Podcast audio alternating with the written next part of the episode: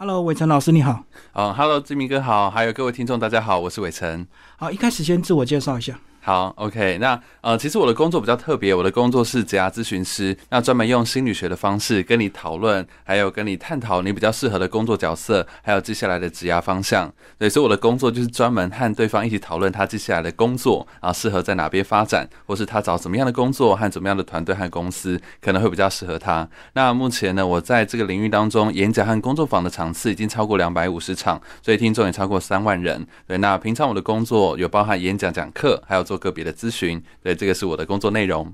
所以这样讲，你是先接触心理学，对我是先接触，后来才加上直癌分析的技巧。对对对对。所以你本科是念心理系？嗯，我本科的话是台大心理系，然后心理学研究所。我们那时候念的是工商心理学。工商心理学的话是研究气管领导会应用到的心理学，包含主管怎么样领导带人啊，那公司的制度怎么设计，大家的敬业度或是大家的绩效可以提升，这个是我们研究的范围。对，那我那时候研究的是真诚领导。那后来在呃我的工作当中刚好碰到职涯咨询，所以就更加专注在职涯咨询发展相关领域里面。好，那你会进入职癌的分析，是因为个人。在职场上先遇到一些困扰，遇到一些迷惘，对，没也对，没错没错，哦，就是从高中升大学那时候开始，然后啊那时候选填志愿嘛，然后我就想说，哎。就是 我我未来要干嘛？我其实我那时候没有办法确定未来要干嘛，但是就制度就说啊，你要选一个科系啊，我就搞不太懂，我就只好说，哎，我先念个心理学，了解我自己。嗯，对。那后来是到第一份工作遇到职涯咨询的时候，才确定哦，我要走这一行。所以前前后后，我我其实大学的时候还去修辅系，然后念完研究所，然后做各种尝试。所以从高中升大学开始，到最后确定，我花了大概十年的时间，我才确定说啊，我适合的还有我想要走的方向会是职涯咨询。师这样的一个角色，职爱咨询师他有本科吗？目前在台湾比比较没有本科，对，它是一个很新的产业，很新的工作这样子。那如果说比较相关的，可能是心理学和人力资源相关的领域。所以你已经算念得很接近了。哦，对，其实算练的很，对，算是练的很接近了。嗯，好，那为什么直癌的分析会跟心理的状态是有关系的？先了解我们个人的一些人格特质吗？嗯。对，这是一个很重要的部分，因为其实很多很多人呢，他不太晓得说，哎，他自己兴趣、能力和价值观长什么样子，然后也因此他不太晓得说，他的这样的特质适合做什么样的工作。嗯，那。其实每一个人的职涯都是独一无二的，每一个人个性都是独一无二的。所以，如果你没有找到自己的特质的话，其实你很难知道适合你自己的发展方向会在哪边。嗯嗯。好，讲到这个，我们就讲到以前我们的上一辈，他们好像没有这些职涯的技巧，也没有这么多分析的技巧。嗯。可是他们的日子就过得很愉快，是不是？所谓的他们在很多职业上，他们就是简单讲就比较认命。嗯嗯，所以他会做一辈子，然后自然就会做到一定的成就。嗯嗯，我觉得这确实也是一个还蛮不一样的时空背景和条件。我觉得当我们的选择少的时候，哎，我们可能比较容能够容易接受说啊，大概就是这些选择。但现在大家会接触到超级超级无敌多的资讯，然后有各式各样的行业、各式各样的产业，大家都想要艺人公司，然后或想要当网红 YouTuber 这样的工作，所以就有点像是说，呃，可能我们去餐厅吃饭的时候，他的菜单上有一百道菜，那我们可能突然就。选择瘫痪，对，想说那那我的人生选什么比较适合？选择那么多，这样，所以就是社会越发达，反而选择更困难，对，反而选择更困难，对，嗯嗯，所以有时候只是因为你的无法选择造成你的障碍。如果当你无所选择的时候，你很自然就会认定我本好像本来天生就该做这样的工作。你看，包括印度是不是有多他们的职业都是世袭的？嗯嗯嗯，对，包括他们阶级也是世袭。嗯嗯嗯，我觉得这个在如果选择选项少，然后本人又还可以接受的话，我觉得会比较单纯一点。那比较痛苦的会是，哎，在选择很少，可是你自己又发现我好像不太真的不太适合这个领域。比如说，可能有人做过业务，那可能有人做过行政，有人考过考试，想要走公职，对，那可能在过程当中，哎，也许会发现，哎，我好像不适合这样的路。那我到底适合什么？我们就会想要和有遇到这样的迷惘和困难的朋友，然后一起聊聊这样子。所以有时候这个呃，致癌的变。话其实跟整个社会变迁是息息相关，你不得不面对。哦，对。所以现在好像大学在毕业之前，好像学校都会辅导你做一些基本的测验，对不对？嗯，蛮多的，找出你的性向或工作的热情。对对对，嗯，我自己的话，平常也是可能有时候会出现在公家机关或大专院校里面，然后跟同学们分享，然后可能会透过一些职涯排卡或是职涯发展的资讯，然后透过心理测验的方式跟大家讨论。哦，所以你这样的性格特质啊，大方向的话，你可以优先思考哪些公司或哪些职业这样子。嗯。嗯，可是面对这么多的测验，嗯我们在受测之前，我们的心态是不是要保持一定的这个中立性？哦对，不能够有点就我想要就是故意来唱反调啦，或者是我 嗯就是想要来、来故意给那个致癌发展师难看。对，通常我们在做这个测验的时候，就尽可能以平常你典型的状况为主。只是说，我们发现的一个比较呃，本人会觉得有点困扰的事情，就是通常会想要找职涯咨询的人，或是他不太了解自己方向的人，他可能也不太了解自己的特质，所以他当在呃看那些测验的题目或在作答的过程当中，他可能会觉得有点尴尬，有点我真的是这样吗？还是不是这样？就是他们自己作答的时候，就会有点不太确定，所以。后来呢，我就有点放弃，就是先提供测验给大家这件事情，我就现场再从头问他，因为我自己比较知道一些理论的背景，可以跟他确认这样。自己问的答案比较精准，对对对，这是不是大部分都是直觉回答，不要思考，对不对？呃对，只是说有时候大家可能会还是纠结，或是那个直觉不一定那么的正确。嗯 对他可能是一种感觉，像有些人他可能会因为哦、呃他觉得哎、那个职业很酷啊，很炫啊，然后好像赚的钱比较多，然后就选了，但是。他可能是靠这样的直觉，而不是去思考说，哎、这件事情他会不会感兴趣的直觉来思考。嗯所以做测验还是不能想太多哈。对，尽量不要想太多。好，接下来我们来讲书的这个章节架构。嗯第一嗯章节讲到的是找到真正内在声音的第一步，你有举自己过去迷惘的那段时间。嗯嗯嗯，对。那我自己过去在迷惘这段时间，其实我试了很多方法，试了很多方向，然后后来发现说，哎、哦，原来我曾经思考过的东西，呃，只要发展心理学家都有做一些思考。对，所以我自己就在一边，后来呢，自己把这些内容应用到自己身上，对，包含了呃如何去思考说，哎，到底我现在想要什么样的人生？那其实人生跟职涯是有关联的，有时候。我在发现呢，大家在职涯当中为什么遇到困扰或迷惘，可能是因为跟他的人生有一点关联，他人生其他面向，他另外一半的期待、家里的期待，或者他对未来的规划，其实这些都会互相影响。对，嗯你里面有讲到一个关键字，如果你不知道要去哪里，那每一条路都可以。就是你不知道做什么，那就先做，是不是类似这个意思？哦，你不知道，呃，它有点像是说，它它这个这个原始的来源是来自于《爱丽丝梦游仙境》的一个桥段。然后那时候爱丽丝呢，她在面对很多岔路的时候，她就不晓得该怎么走。这时候她就问路，呃，树上面的猫，她就问猫，就说：“哎、呃，眼前那么多条路，我该走哪一条路呢？”然后猫就回答她说：“啊，那就要看爱丽丝你想去哪里。”嗯，然后爱丽丝就说：“哦，可是我也不晓得我想去哪里耶。”那猫就回答他说：“如果你不晓得你要去哪里，那每一条路都可以。”嗯，那有些人的解读是说啊，你就先试试看再说，先做再说。对对对，那通常我会用在呃，比如说我的来访者身上，或是我上课的同学们身上啊、因为很多人他会问我说，老师，我要去 A 公司还是 B 公司？我要选这个工作还是那个工作？我要去大公司还是小公司？对，可是因为如果我不晓得说他未来想去哪里，他想成为什么样的人，他想过什么样的生活，其实我没有办法跟他讨论过程当中他选哪一个路线可能会比较适合他。对，嗯而且很多问题就是出在你想要的太多，可是你愿意付、哦对付出的太少，对，所以你才会有障碍。对对对，那这个的话，首先我们就会在整个探讨的过程当中，对，先跟你理清，还要做一些取舍。尤其是通常我们会在一个人的价值观的部分呢，邀请他做一些取舍。举例来说，通常大家会期待在一个工作当中满足各种呃各种愿望，就对像健达出什么都好期待要什么都很完美，就是哦可以培养专业啊，然后又很稳定啊，然后钱又很多，然后工作生活平衡，不用加班，然后同事主管都很好啊，公司很有前景，可以待一辈子。就是 我常会跟大家说，这就跟你想要找到一个完美的对象一样，就是当你多设定一个条件啊，这个难度就几何程度的倍增啊，你可能你没有办法，你条件设越多，你就越难找到这样的目标。嗯，所以反而是抓住几个三五个大方向，这才是比较适合的一种决策的方式。所以一定要有一些顺序。对，要有些顺序的。好，第二章讲到呃，也是这本书的书名“仆人思维”跟“主人思维”，嗯，跟我们讲一下这这两个概念。好，仆人思维和主人思维的话，是主人思维来自于我呃文章当中的其中一篇，然后讲到主人思维。那其实我自己过去就是从仆人思维转换成主人思维，然后让我的职涯变得比较顺利。嗯，我我记得我第一份工作的时候，那时候还是比较仆人思维的状态，然后比较像是一般公司的社畜，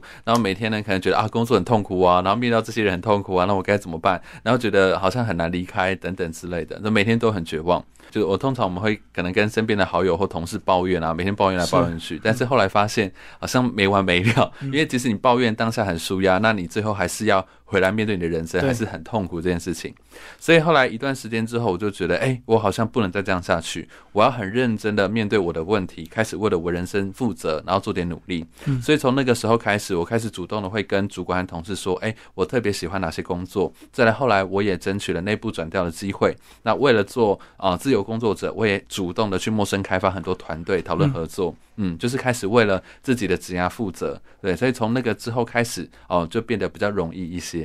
对，所以啊，这本书主人思维是希望透过心理学的方式带你去讨论，哎，也许你比较喜欢怎么样的路线，然后也希望你开始成为你自己职涯的主人，这样子。他可不可以简单讲，就是有点像老板的心态，或者是员工心态？哦，呃，可以用这样的角度去理解。我也常常会跟大家分享一个状况，就是，哎，有些人在工作的时候会用比较像打工仔的一个心态啊，我就是来这边打混吃等死。对对对。可是这样子的话，通常我就会跟大家说，可是最后啊。可能公司或老板他可以再找新人，可是你的人生被自己耽误了。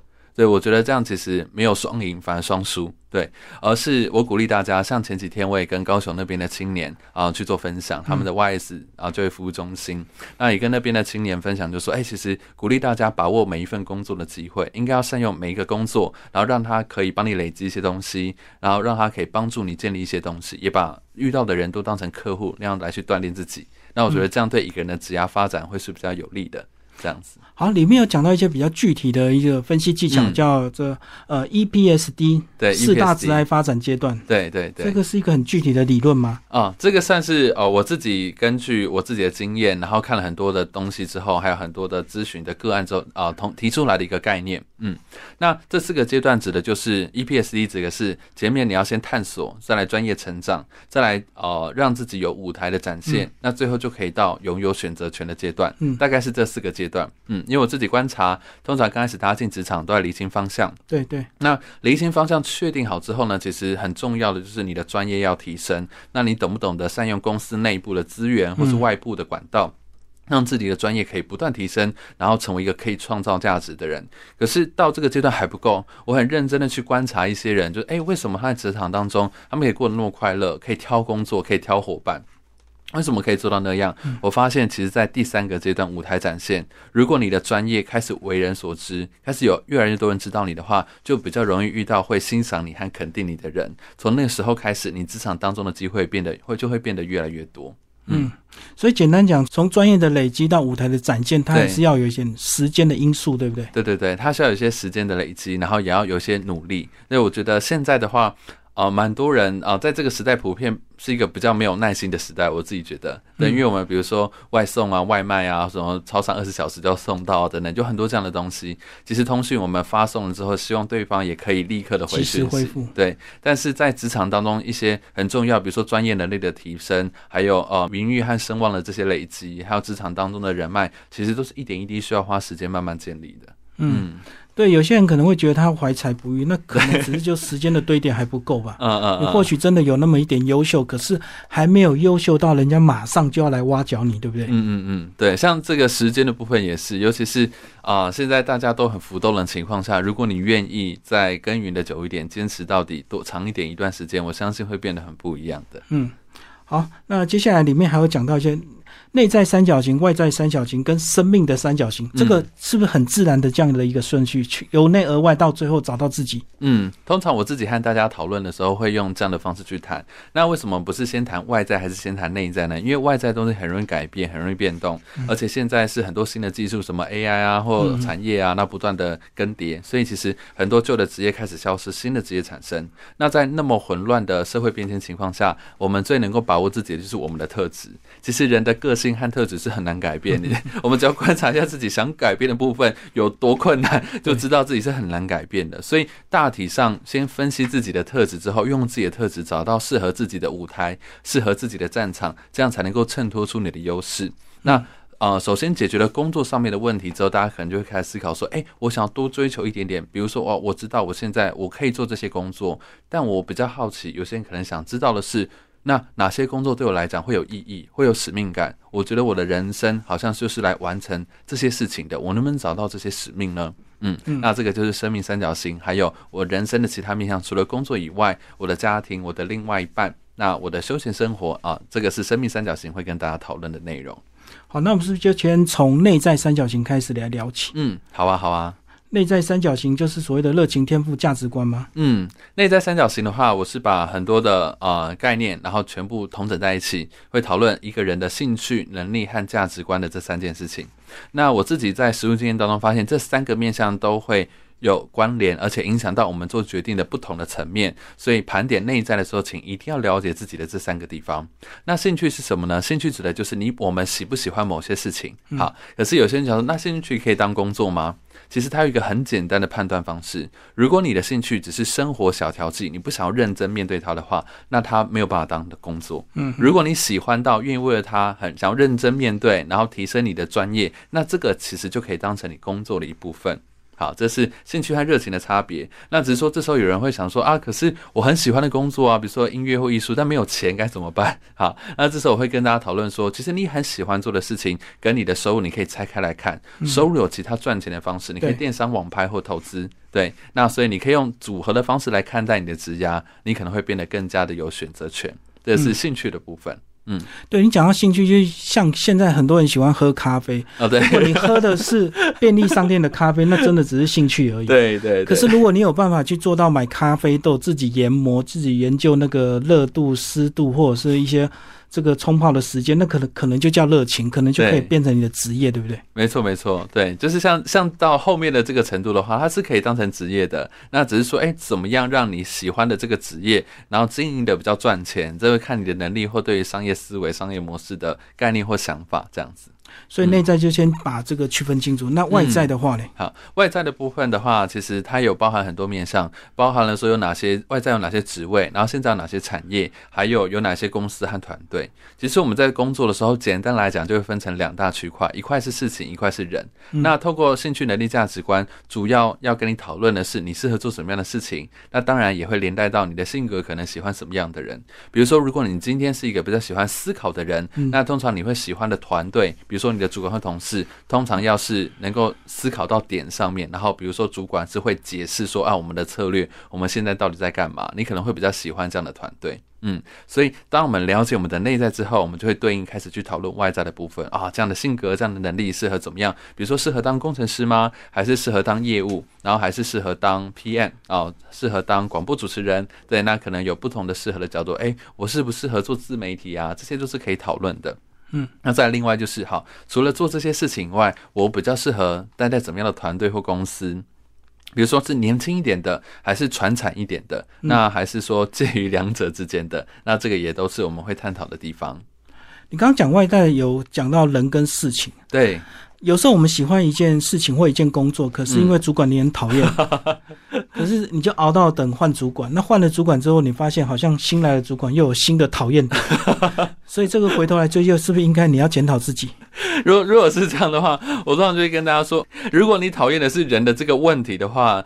呃，尽量不要去思考说你能不能改变或影响别人，这实在太困难了。通常我都会跟他说，你最能够改变的就是自己。对，所以要么就留着，但是啊，你可能有其他处理方式；要么就是离开，对，要不然就是你就接受。其实也最多就是这几种不同的选择而已。对，但是我鼓励大家把你的关注放在你 你自己可以控制的地方，这样会比较宽心一点。就是你不能改变他，但是你可以改变自己。对。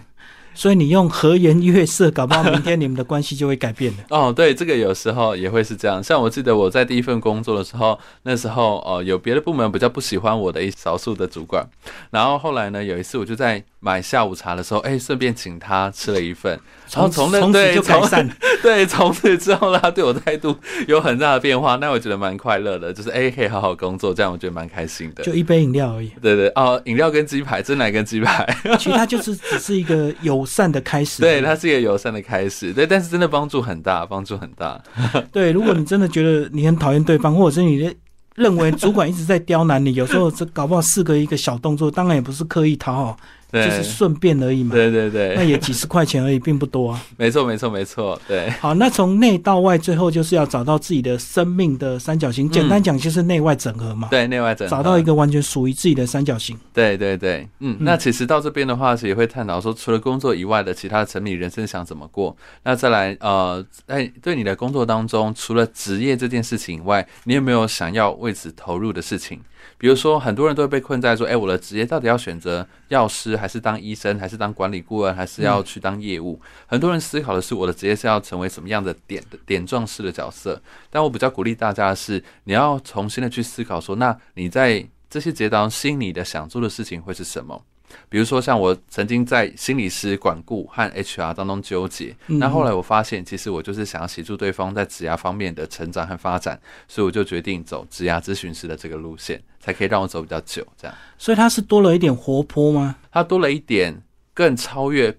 它只是一份工作的这样的含义和意义，对，而是在做哪些事情的时候，发现，哎，我们会享受，我们会认同，我们会觉得这件事很有价值，那我觉得它就可以成为你在工作当中一个很棒的主要的内在驱动力，这样。嗯，就借由影响他人的一些工作行为，能够达到个人的成就感、虚荣心嘛？啊，对，哦，对对对。那心理师的话，有时候这个比较内在的东西，常常会听到一些负面情绪。啊，对对对，啊，不过幸好我我走的是职涯咨询，那。啊，其实我自己也是曾经思考说，我要不要当一般心理师，因为我觉得心理系本科。对，那后来我是觉得说，哎，我因为太高敏感的关系，会很容易感染到别人的情绪，尤其他如果很悲伤或痛苦，我会受到很强烈的影响。所以最后我走职涯咨询，所以会跟大家讨论到一些工作的层面，比如说没有自信啊、迷迷惘和焦虑，但是比较不会一直强烈的听到。呃，比较悲伤的消息对我来讲会比较好一些。嗯，好，那配合这本书，其实前面有几张彩色的这个小图卡，对，这个是可以把它单独切割下来运用的。对，好，这个是自我练习吗？好，跟大家说明一下，这个小图卡呢，哈，它总共有呃，总共有六张卡啊，正面和背面。那正面是动物的图案，然后背面的话是这个性格解析和通常它典型的职业性格推荐。嗯，那这个东西呢，其实你可以解下来之后用在自己身上，还有身边的亲朋好友身上。那根据他这边的提示呢，呃，把这六大性格跟自己的性格做一个对照，还有分类，然后分成三个等级，相似的一半一半的和不太。像的，那这样分完，然后排列组合之后，你可以摊在桌上，有点像是帮自己摆盘这样的一个感觉。对，然后这样摆完盘之后呢，可以搭配在这边最后有附一个表，让你知道说，哎，如果你的哪些性格相对的啊性格啊职业性格兴趣分数比较高，那比较相似于你的性格，那它这边有。啊，附注说哦，那所以你可能同时对什么有兴趣？比如说像我就是 S A I 这三个性格比较强烈，所以当我去查表的时候，我就去查 S A S I 跟 A I 的这三个路线。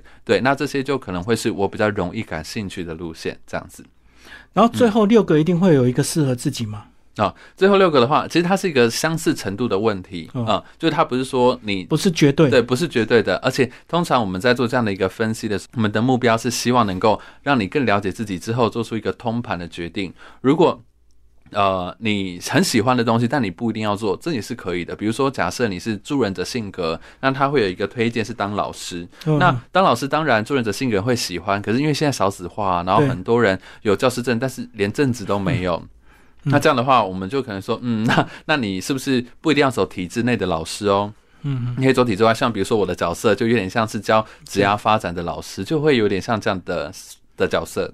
我们是会跟你去讨论说，哎，那在这样情况下你可以怎么做？那再来，有时候其实像性格的话，你只要可以接受就可以，因为我们对职业还是会蛮看现实，他收入发展好不好啊？对，还是蛮实际的。对，像我之前就有一个朋友，他是从。国文补习班老师，然后转行成为软体工程师，嗯，然后就哇，就转很大，然后，然后我就说，哎，那你，呃，他他自己有说，其实他也没有说真的很喜欢软体工程师，但他就可接受，然后现实发展也不错，所以他就决定哦，就是走这一条路这样。所以其实各种工作啊，当然不是只有考虑兴趣，你要考虑能力，还要考虑现实的状况。你比较在乎的是兴趣的发展，还是你比较在乎的是收入和你的未来的成长？对，所以这些通盘了解之后，我们希望你可以做出比较了解自己的决策，对，这个是我们的期待，而不是说透过这些来去呃把你封锁或或局限你未来的可能性这样子。所以最后这本书是适合那种大学刚毕业真的要进入职场的人吗？啊，这本书的话，大概呃，